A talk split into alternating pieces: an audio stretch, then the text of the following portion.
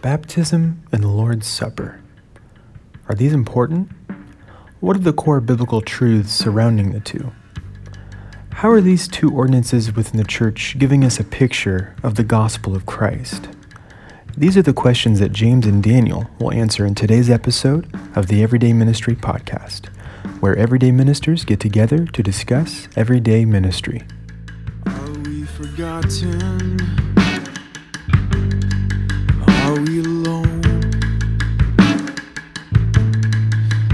Thousand captive in iron and stone. Word of the Welcome to another episode of Everyday Ministry Podcast. This is James White, and I am sitting here with Daniel Brown. Daniel, how is everything going in Calera, Alabama? Things are good. Things are very good. Super busy. That's kind of a redundant statement these days, but things are going great over here. We um, have kicked off the fall. I just got back from vacation. If uh, if you are listening to our Ministers Minute episodes, go back and listen to the one on vacations, and you'll see why I think that's so important. The second episode, I gave a plug back to that one on, so you're welcome. But uh, had a great time on vacation with my family. Spent some good quality time there, and it was very refreshing. Now that we're back in Calera, back in the saddle, we are fully geared up and full throttle in the fall season, I guess if you want to call it that, even though it's still 150 degrees outside here in Alabama.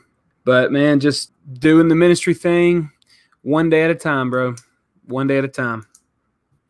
Man, that's awesome. I got the joy of seeing many of the pictures from vacation, mainly from your wife. I don't guess you took too many pictures on your own. I mean, I did, but I just don't post them a whole lot on Facebook. Uh, she, she posts so much that it's not necessary for both of us to, because So then it would be you- annoying. So, are you that husband slash father that just shares the the post of the wife? I don't even share them. You just let it be what it is, huh? Let it be what it is, man. Well, I, I uh, might give her post a like, maybe. maybe, maybe. if it's on Instagram, you don't because you don't have Instagram. I don't have Instagram, so yeah. That's why I saw most of them, uh, and Yeah. so I knew you were like, I knew you weren't going to post anything on there, so I was like, well, I'll keep up with him uh, from Alice. So, There you go. well, I'll be kind of going on vacation uh, in September. My wife has a work retreat that she has to go on, so for her, not so much of a vacation. But me and Lottie gets to tag along to Destin. So me and Lottie's going to live it up on the beach while Sarah works every day, and so at least me and her will enjoy our time uh, much while we're down there. But yeah, so for me, everything has changed uh, essentially in the last few episodes.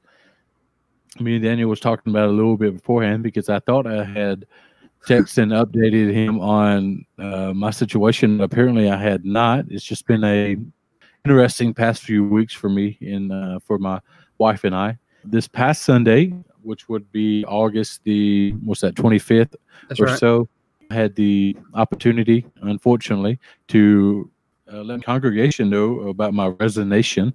And so I will be at Lighthouse for three more weeks. My last Sunday will be the 8th, and the last Wednesday will be around the 11th or so, whatever, when, however that falls. And I am taking a youth pastor position um, in a city nearby. And so I get to step back into the youth ministry world and transition into that from being a senior pastor of a church plant for the last five years. And so I have a great deal of adjustment and relearning, I guess, per se, uh, that's going to come come up in the next few uh, months of my life. But I think it's going to be good. Feel confident that this is what God would have for my wife and I in this season of our lives, and looking forward to joining the next church. Unfortunately, though, we are not looking so much to leaving our current church family. We love them dearly and have been with them for five years now, and they essentially have become our family here in Vernon, Alabama, for the last five years. Um, really have spent more time with them than we have our actual family, and so we will miss them dearly. But we will still live in the same house and in the same city and all of that. So we will still get to see them regularly, just not as their pastor and on Sunday and Wednesdays. And so that is what's going on in the life of the Whites. obviously, you just hear Daniel and I, my Daniel and my voice tonight, and uh, or morning whenever you may be listening to this. and unfortunately, none of the other hosts could jump on this episode with us. But I am excited, though, Daniel, to have you back on another episode of just a normal podcast. You've Yeah. it's been a while since it has been. I don't know how long it's been, man. It's been since before Jack was born, and he just yeah. turned six months old. So Yeah, so- it's been half a year since I've been on a regular podcast episode. I, if I remember correctly, it was around uh, November, December last time that you were able to be on a whole episode. You might have been one in January, but because of Lottie being born in February, we kind of didn't record a lot of new episodes in the beginning of the year this year. Yeah. So Yeah. Well, Allie got home from work today, and and I said something to her about recording, and she said, "Go for it." And so I was like, "Heck yeah!" So here we are, um, getting to getting to jump in and record with you, man. So um, I really am excited to get to to be a part of it. I hate that the other guys aren't a part of it, though, man. I, you I know, man. I, I really wish they could be. I understand. You know, that's kind of the nature of everyday ministry, right? You That's know, right. the- Yeah, that's why you need so many hosts on this show. That's right. That's that's why there's five of us because we need at least two of them each week. So, you know, I know like Jamie and Chris are busy uh, with ministry and family things, and Royce was telling us that the August Guns was getting ready to do a debut album show, I guess, this weekend. So um, that sounded fun, nonetheless. And so, but on this week's episode, as you may have already noticed, we're going to be looking at the seventh article, the Baptist message was on baptism and Lord's Supper. And before we jump into that conversation, we do want to take the opportunity to listen to a commercial for one of the other podcasts that's a part of the Christian podcast community. Are you just watching? Do you enjoy watching movies? The special effects, the interesting characters, the great stories. There's a lot to enjoy that comes out of Hollywood. But sometimes it's best to approach secular media with a healthy dose of critical thinking. Join me, E. Franklin, And Tim Martin, as we discuss our favorite movies. and share critical thinking for the entertained Christian. So visit areyoujustwatching.com to subscribe. And don't just watch. Striving for Eternity is a Christ centered ministry focused on equipping people for eternity, and they provide speakers and seminars that come to your church with expertise in theology, hermeneutics, world religions, creation science, evangelism, presuppositional apologetics, church history, and expertise in sexual abuse in the church. For details on their seminars and to request a speaker for your church, go to strivingforeternity.org. Striving to make today an eternal day for the glory of God. Well, welcome back. And we just want to encourage you to go over to ChristianPodcastCommunity.com. We're just one of, I think it's up to about 14 or 15 different podcasts as a part of the community now. Wow. Um, and there's some that uh, we're looking at adding to the community in the next few weeks and months. And I'm really excited about some of them. Some of are, some of them are some that I have been listening to for a few months now that are just fantastic. I want to encourage you to go check them out. But as we get into the conversation tonight, as we said, we're going to be looking at the Baptist Faith and Message Article 7, Baptism and Lord's Supper. If you have not read that article, I want to encourage you to take the opportunity maybe pause this or uh, pull it up on your phone. Just go to Google, type in BFNM 2000. It'll pull up the SBC website. Really easy for you. Go to Article 7, read through it. And maybe you're not Southern Baptist and you're not familiar with Baptist Faith and Message is. It's essentially just what we believe as Southern Baptists. Not much you have to do to be a part of Southern Baptist denomination. You have to give to the cooperative program and then hold to this Baptist faith message. And and so as we've been walking through this, uh, we've just really enjoyed understanding different aspects of what Southern Baptists believe and just kind of, as we've said many, many times, it's a, really an umbrella statement.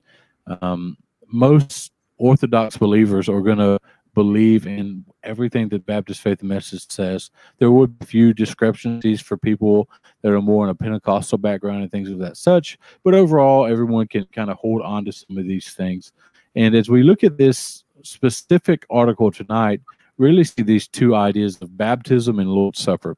And when you look at the article itself, it breaks it up into two separate paragraphs. So, Daniel, if you would just read the whole article for us. All right. So, Article 7 on baptism says this Christian baptism is the immersion of a believer in water in the name of the Father, the Son, and the Holy Spirit. It is an act of obedience symbolizing the believer's faith in a crucified, buried, and risen Savior. The believer's death to sin, the burial of the old life, and the resurrection to walk in newness of life in Christ Jesus. It is a testimony to his faith in the final resurrection of the dead. Being a church ordinance is prerequisite to the privileges of church membership and to the Lord's Supper. We look at this, really see this idea. It just begins by saying Christian baptism is the immersion of a believer in water. Now, this is one of the big distinctives of Southern Baptists or Baptists in general, right? Um, because we see these two concepts of immersion, and then we also see this idea of a believer. Why do you think that these two things are kind of what separate Southern Baptists or Baptists in general from other denominations, maybe like you know Presbyterian or Methodist or even Lutherans and different other denominations out there? Uh, well, that is certainly a touchy subject among different denominations of the Christian faith. But we, as Southern Baptists, do not believe or practice infant baptism, which is what this is clarifying that we do not do. It doesn't say infant baptism, but this is clarifying that it is the immersion of a believer, in other words, a person who has personally chosen to follow Christ Jesus as their Lord and Savior. They have not been taken by their parents to the pastor to say, We want to baptize our child. They have not been taken through a class such as uh, confirmation, which the Methodist Church does. They have not been done, they have not done anything of that nature. It is simply this person coming to faith in Christ Jesus. And as a result of the faith that they now have in Christ Jesus, they follow that moment of salvation with believers' baptism. Another aspect of it, though, is this idea of immersion.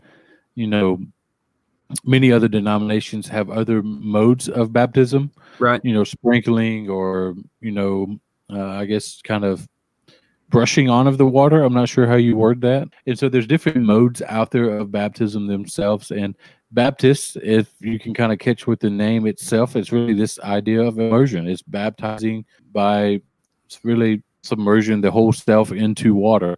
You We're really to look at terms. You can call it dunking. Yeah, dunking the individual into water, and we're going to really look at one of the reasons why we hold to that view so strongly. Obviously, we would say that it's really because this is the example of baptism that Christ had for us with John the Baptist baptizing him into the water itself rather than a sprinkling on or anything of that such.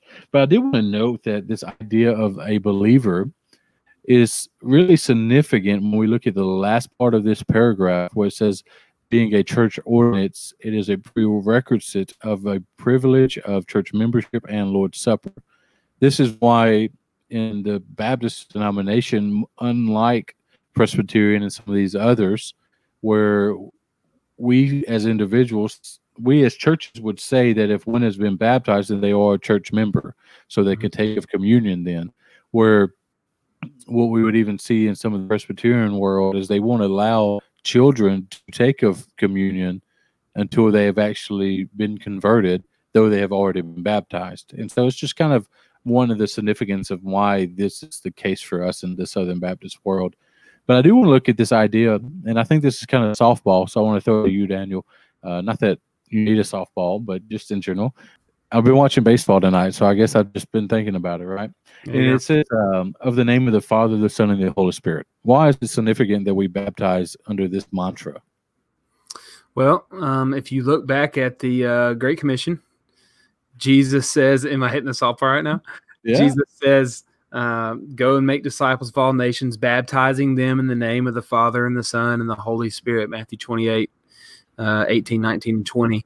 Um, and so we are literally following through in a very literal form of obedience by mm-hmm. when we baptize, we are telling that believer and we are teaching our congregation as we baptize that believer before them i baptize you my my exact words are i baptize you my brother or my sister in the name of the Father and the Son and the Holy Spirit. Um, basically, clarifying that number one, Father, Son, and Holy Spirit are three distinct persons, but that Father, Son, and Holy Spirit are also are all God, and therefore we are baptizing that believer in all three persons of the Trinity, signifying that you are now in relationship, identifying with all three persons of the Trinity uh, in the way that they operate and, and function within your life and within this universe. Yeah, I, I agree completely. And I think the maybe another significance of it too, though, um, and I think the the softball I was trying to throw to you was that Jesus told us to in Matthew 28, 18 through 20, right? Baptize in the name of the Father, Son, and Holy Spirit. But I think the other aspect of it too, though, is the Father, the Son, and the Spirit being three distinct persons of unity has a role in salvation. And so what we're declaring in baptizing in these three three persons of God is essentially that they were the three that worked salvation in that individual. Some denominations would really just baptize in the name of the Holy Spirit or baptize in the name of the Christ. And I do think it's an, inf- an important emphasis that we put uh, it on all three rather than just one specific one. Because you get into that touchy thing of this second baptism of the Holy Spirit and things of that nature. So, Mm. Yeah, and and I would say too that you know so often regarding or depending on what denomination you're listening to or what person had what background this person comes from that might be explaining the Trinity, it's easy for us to, like you just said, get jumbled and confused in this idea of of Trinitarian belief. What is it? How does it apply? How does it play into my life? And it's so much better just to look back at what Jesus says. And Mhm. when Jesus is saying here in Matthew 28, baptize in the name of Father, Son, Holy Spirit, he is making the three persons equal to one another. And therefore, we do not have the right to classify who comes into play in what way. Because in all reality, as much study as former scholars and current scholars have done on the Trinity, and as much uh, scholarly work that we have access to regarding the Trinity, man, we're not scratching the surface on who the Trinity really is, besides what Christ has revealed to us and what His Word reveals to us. Mhm. And so, for Him to say, baptize in the name of the Father, Son, and Holy Spirit, is just Him saying, all three persons are equally valid, are equally God, and are Mhm. equally important in your life. And all three persons are the one true God. And I think that that takes away a lot of debate um, when he when he makes that so clear. And and it's just it's plain black and white right there, or red and white depending on what what type of Bible you're looking at. But uh, it's that's that's all that matters.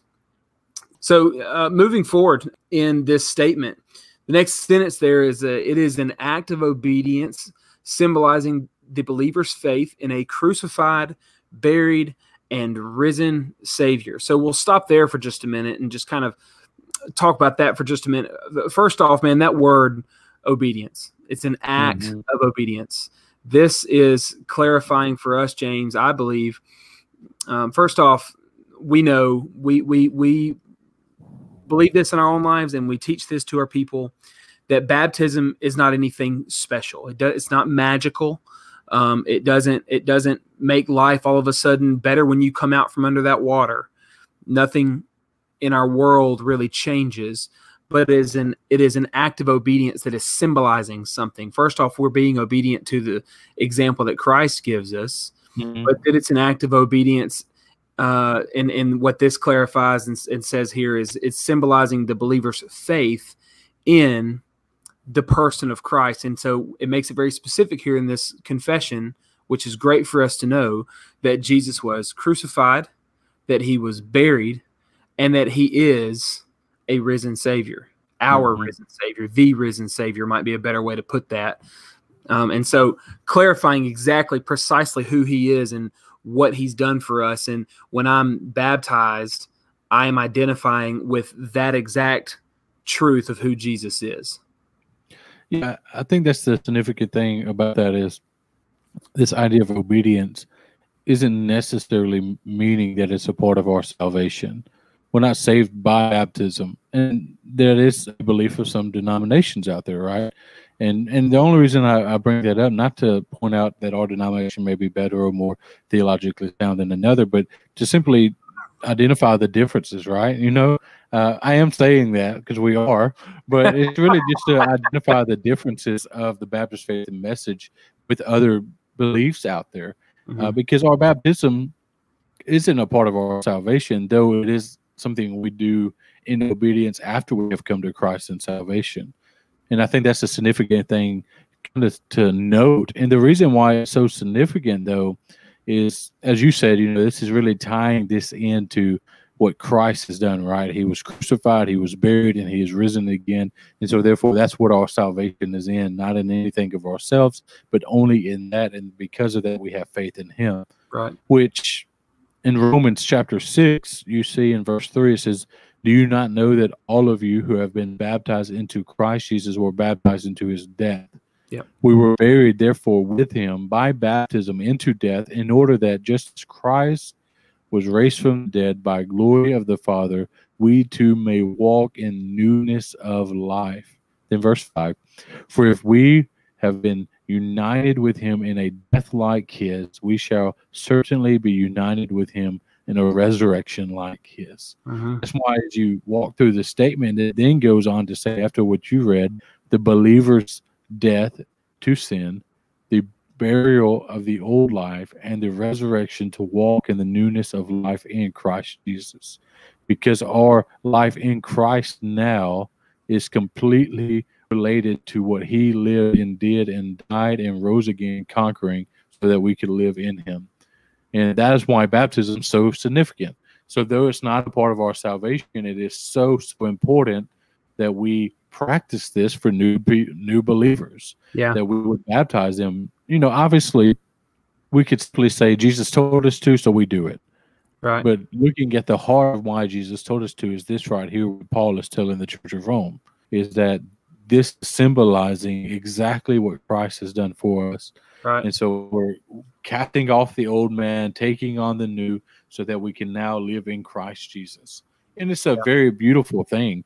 Unfortunately, I think we haven't made baptism, we haven't highlighted baptism enough.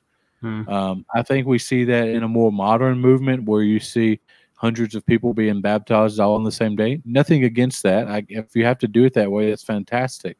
And the other thing I've seen, and maybe you've seen this same thing, Daniel, is where you almost just tag a baptism on at the end of the service and you cause the, the person comes up, you shake hands for a brief moment, and then nothing else happens. Yeah. The Um, sporadic baptism.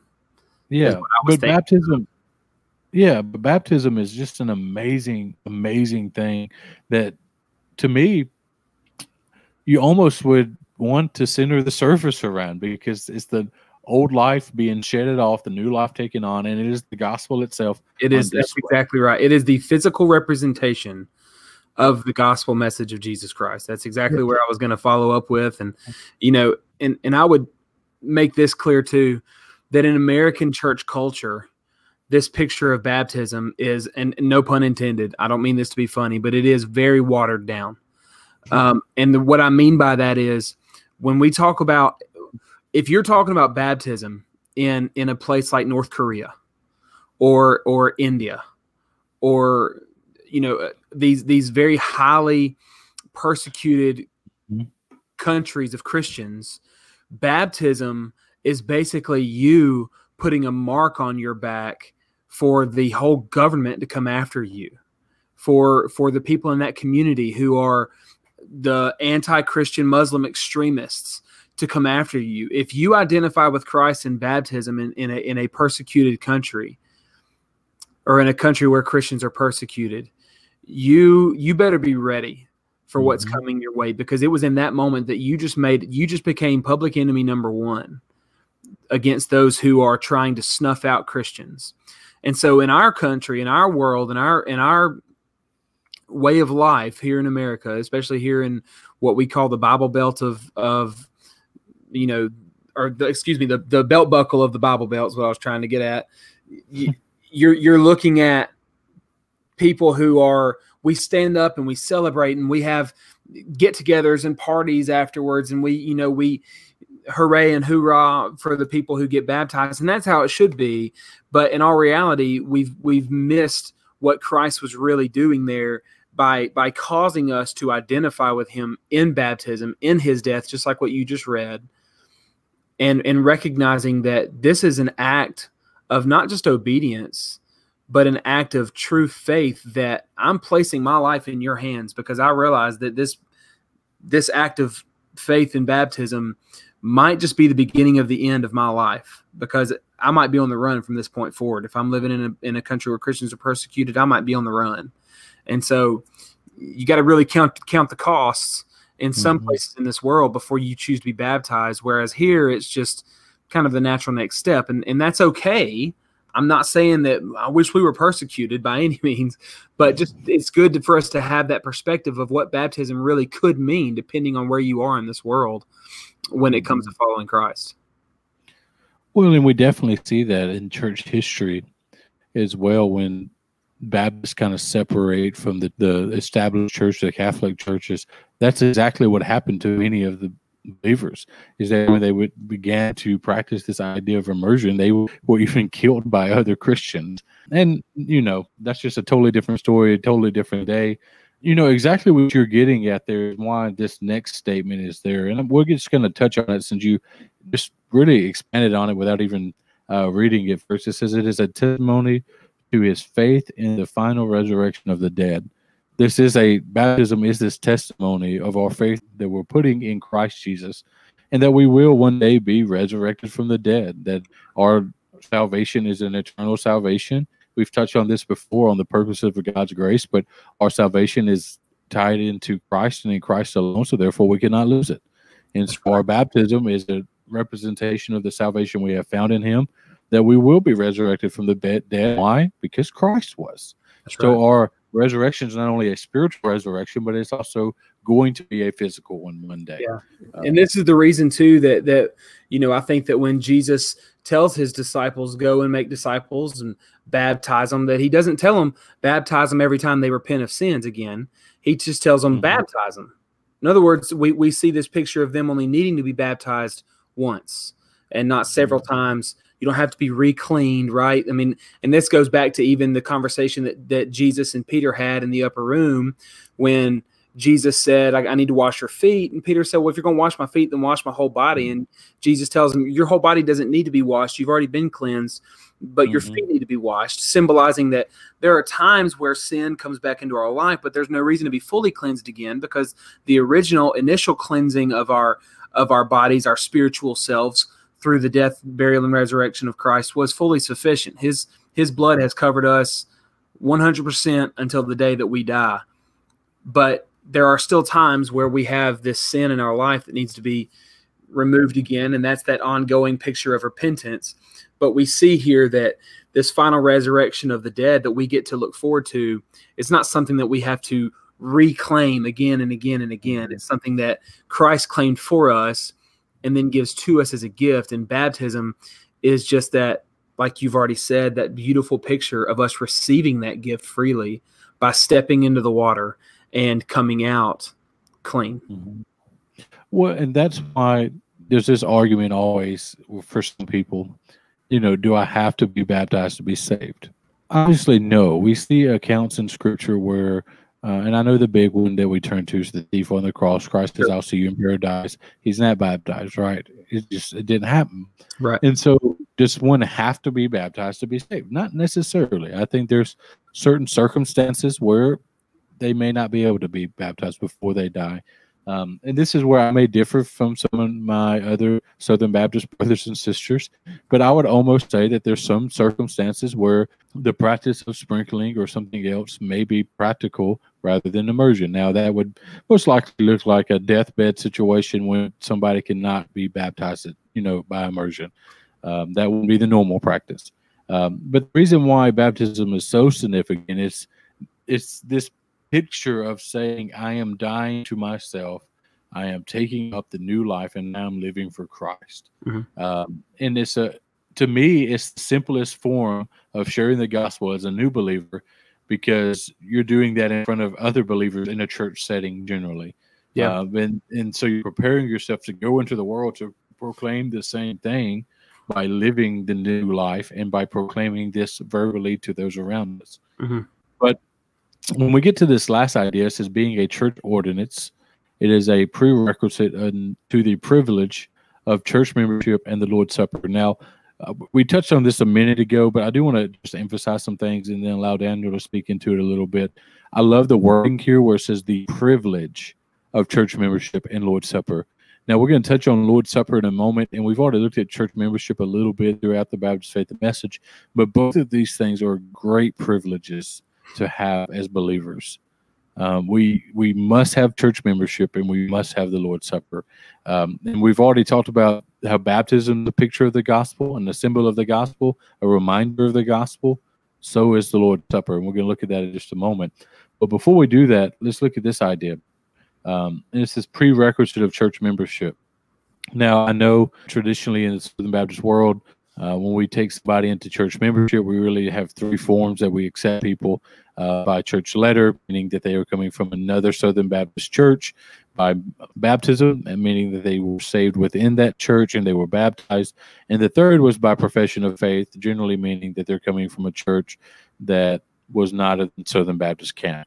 But because of this, what we also see is that generally, if one hasn't been baptized, they would be baptized as they try to come into church membership. And I, I agree with it to most extent. If it should happen, it, it should be a part of our Christian life. Yeah, and and I think that I would completely agree with you there too, James. And, and my reasoning for for agreeing, because I will say that that when I first got into ministry and began to attempt to learn these things more clearly and understand them more clearly, besides just you know being a good Southern Baptist and saying, um, "Well, it's just the way we do it," you know, it's in the bylaws, Yeah. right? Instead of doing that, I began to try to understand it for the real reason that it's there. And the biggest reason is A, because like we've already said, we see that baptism by immersion is following in obedience to, to exactly what Christ did.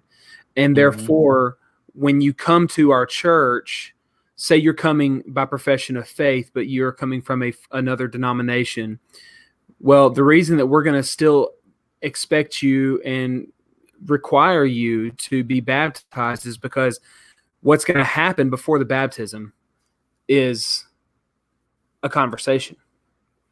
And that conversation that takes place before the baptism, it's going to start off as a conversation, at least on that person's account, as a conversation about baptism.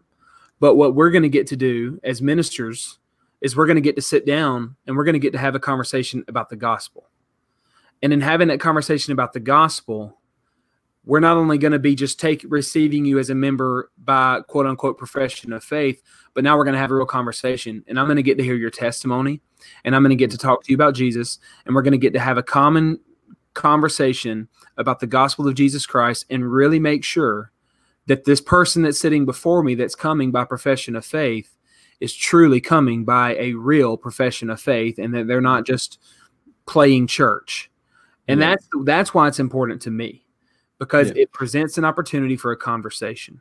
obviously that's the case, right? It it gives us this opportunity to ensure that this individual is a believer. Now, hopefully, if that doesn't happen, that conversation can still happen before we're accepting somebody in the church membership. Unfortunately, that's not always been the case because there's been random people walk down the aisle.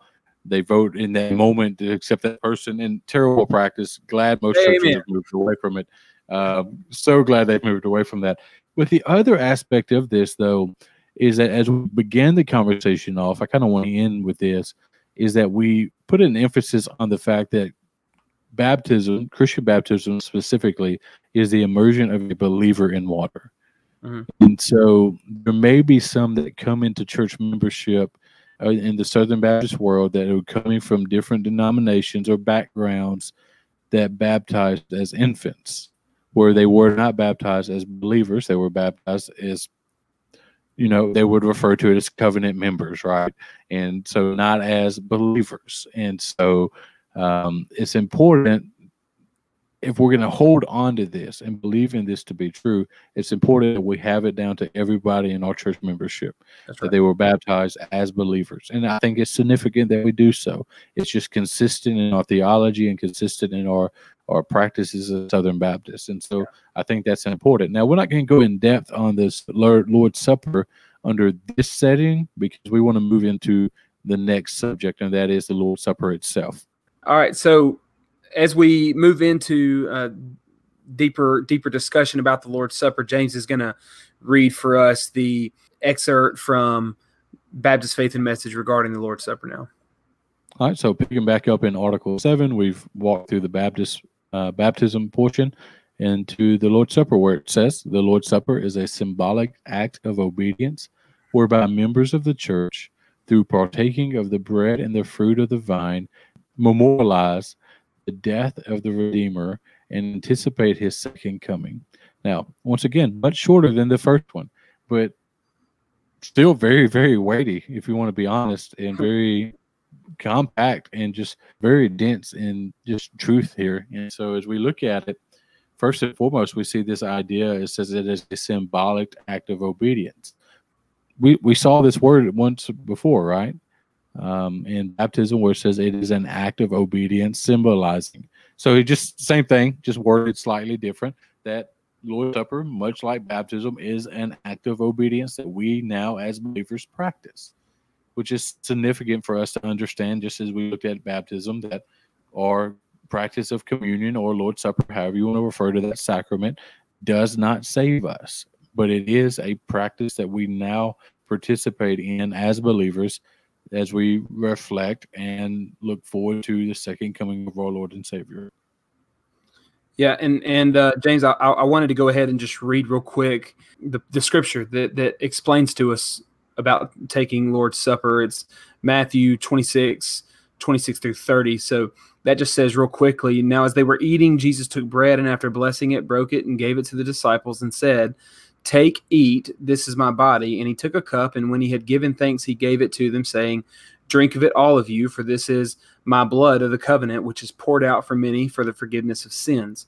I tell you, I will not drink again of this fruit of the vine until that day when I drink it new with you in my Father's kingdom.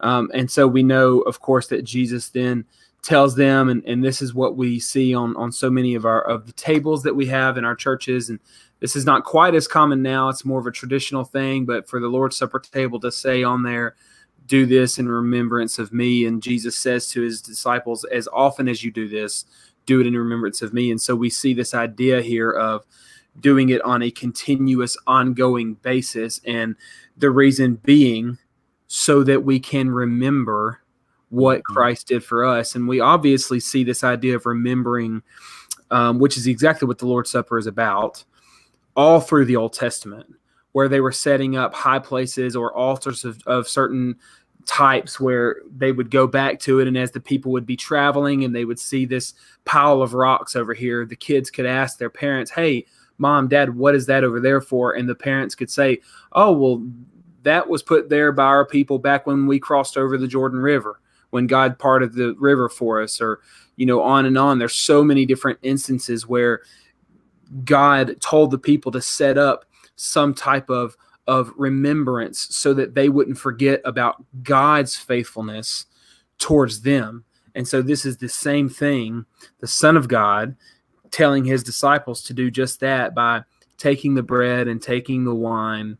This is our way of remembering exactly what Christ has done for us so that we may have salvation and, and ultimately eternal life with him. Mm-hmm. You know, that's why.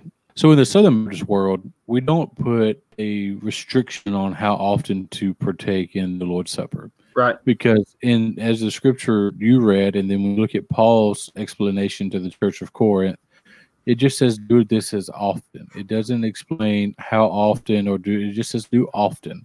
Mm-hmm. Um, you know, in so many backgrounds, not necessarily denominations, but just many backgrounds and camps and things of the such, practice it weekly or monthly or quarterly or special occasions or some some wouldn't practice it at all. We would argue that they're not a church if they don't practice it.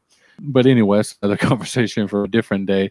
But what we see in this though is this is why for me as an individual, I have no issue if I was a part of a church practicing this week in and week out because it is a beautiful, beautiful, beautiful not only picture of the gospel, but a reminder of the gospel and taking and feasting on the body and the blood of Christ. Not physically, of course, but figuratively, and Yeah. a reminder of the sin that he took for my behalf so that I could come to him in salvation.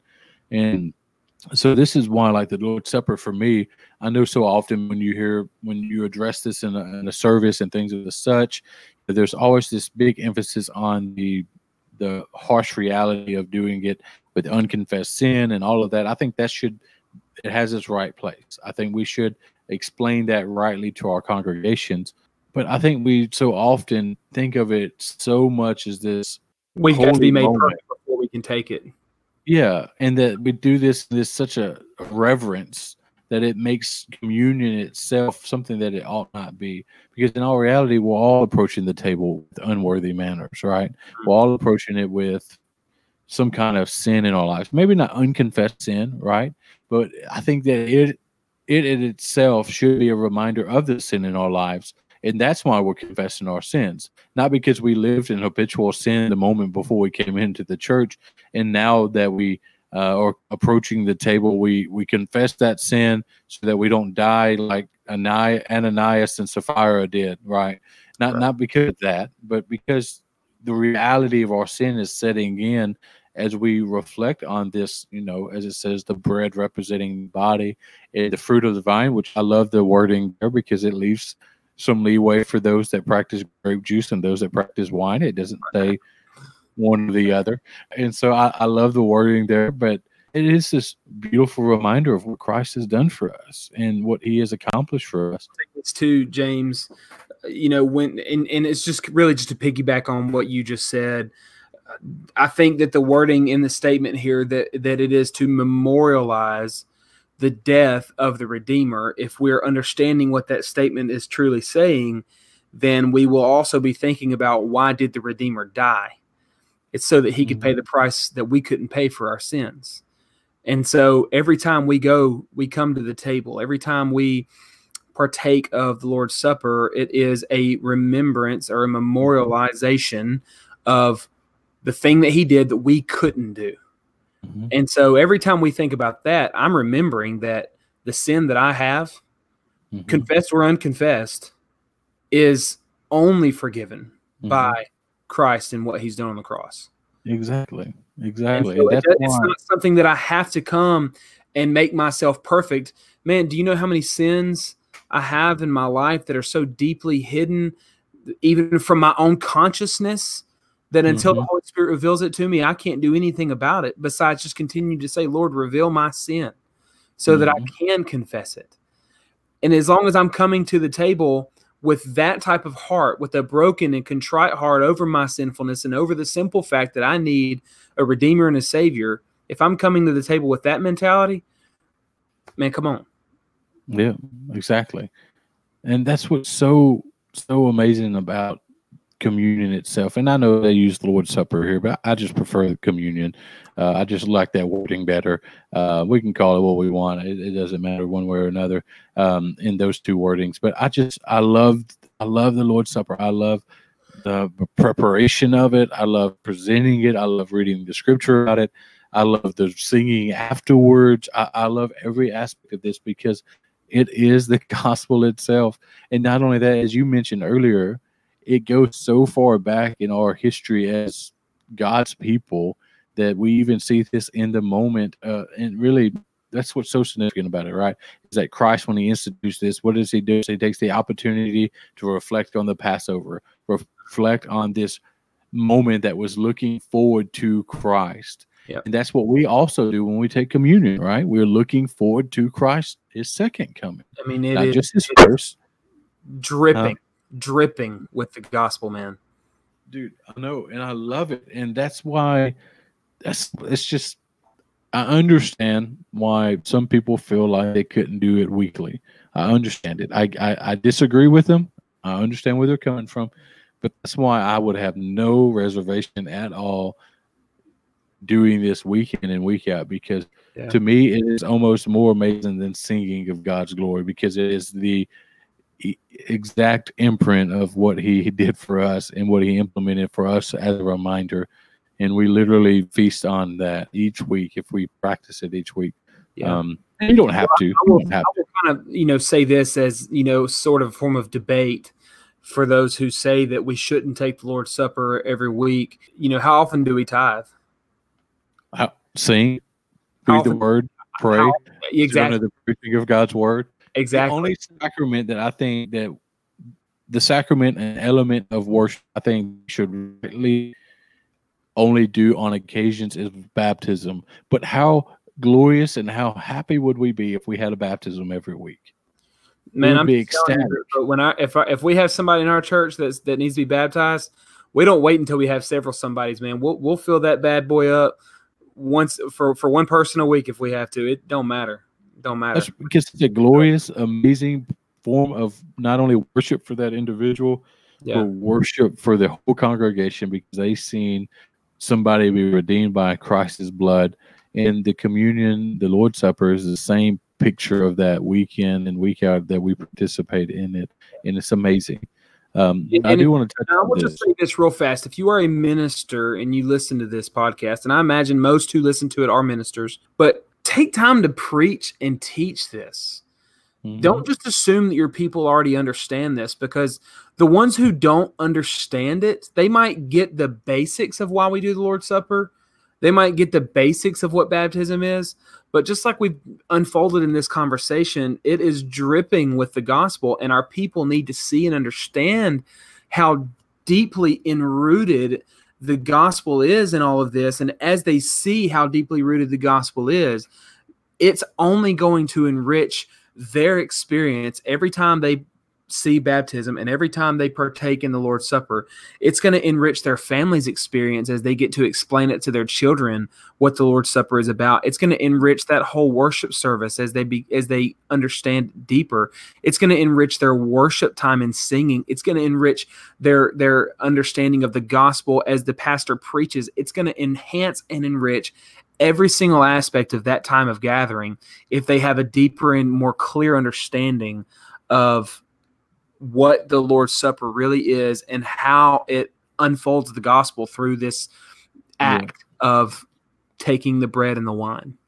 And I want to to add to that, Daniel. I do want to just add this encouragement to anyone out there that may be pastor at a church or on staff at a church that could kind of speak into the way they practice this.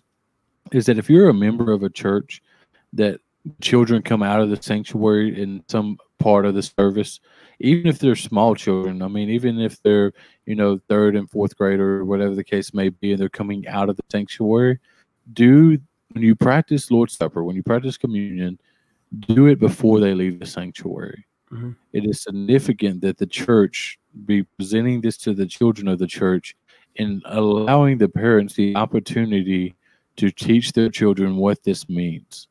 So, and then that's why that's why I have this issue with the way that we hold communion so often is that we make it so reverent that nobody can speak during it. It's nothing but silence. You can hear a pin drop.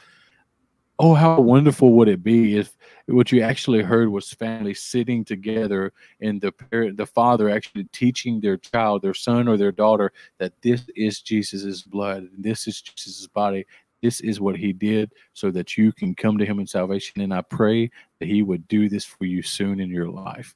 How wonderful would that be to hear your congregation say that?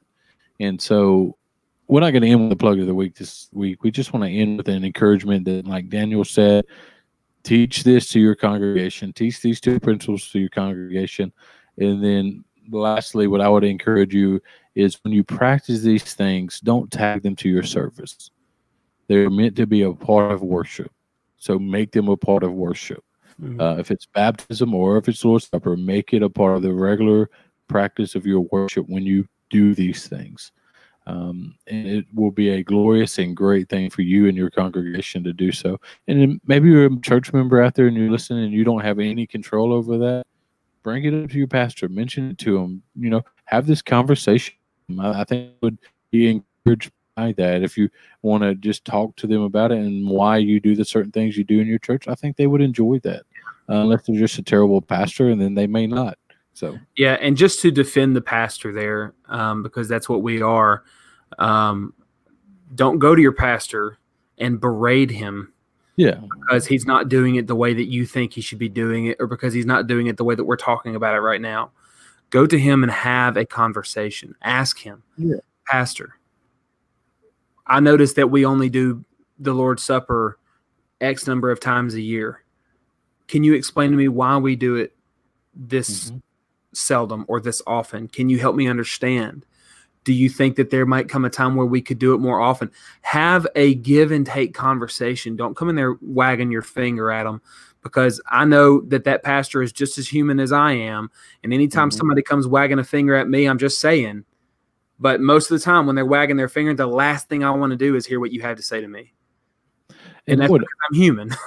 but and Yeah. that's not that doesn't mean I'm right because I'm d- Yeah. acting that way. But come with grace and mercy because that's what the Mhm. pastor's trying to do every day with his congregation is to present himself and to approach his people with grace and mercy. So do the same for him. well, I would almost venture to say that most pastors out there, not all, most, would like to practice it more often than their church does. And so if you come to that conversation gracefully, like Daniel's saying, I think you would be greatly surprised of how edifying it would be for both you and your pastor. Yeah, it would be And also, to both of you. and also would probably be beneficial for the church for somebody else to mention it rather than just the pastor, because then Yeah. it's somebody else wondering why we do this as a church. Right. And so, Daniel, do you have anything to say before we jump off this episode? man i just think that that's that's uh great episode you know sometimes coming into the and i know it's been a while since i've been able to join you guys but coming into these episodes sometimes you wonder what type of conversation is going to unfold. Is it going to be boring? But as we really begin to expound on it and talk more about it man it's just amazing how god begins to work through this conversation that we have right here um, and really help us get excited about these Mhm. basic, simple truths of of the church um, and of His plan for us and how we live our daily lives. And so, uh, man, it just I'm ready to take the Lord's Supper, bro. Man, I agree. I agree. Um, and as I transition into youth ministry, and as Daniel does youth ministry, I'll end with saying, don't take communion when you go to some random camp. Oh, I joke. I joke. I, I'm being serious, but I'm just using it as a jest. But anyway, this has been another episode of the Everyday Ministry Podcast, and we are a podcast where everyday ministers get together to discuss ministry. We'd like to thank you for listening to today's episode of the Everyday Ministry Podcast, where we seek to provide quality content first through our full length episodes that release every first and third Monday of the month, and second, through the Minister's Minute. These are short 10 to 15 minute episodes that release every second and fourth Monday of the month, in which one of our co hosts will seek to answer a specific question related to everyday ministry. If you enjoyed today's episode, we encourage you to subscribe and rate the podcast through the podcast catcher of your choice. We can be found on iTunes, Google Play, Stitcher, TuneIn, Spotify, and YouTube. Today we pray peace and grace for you through our Lord Jesus Christ. And happy ministry.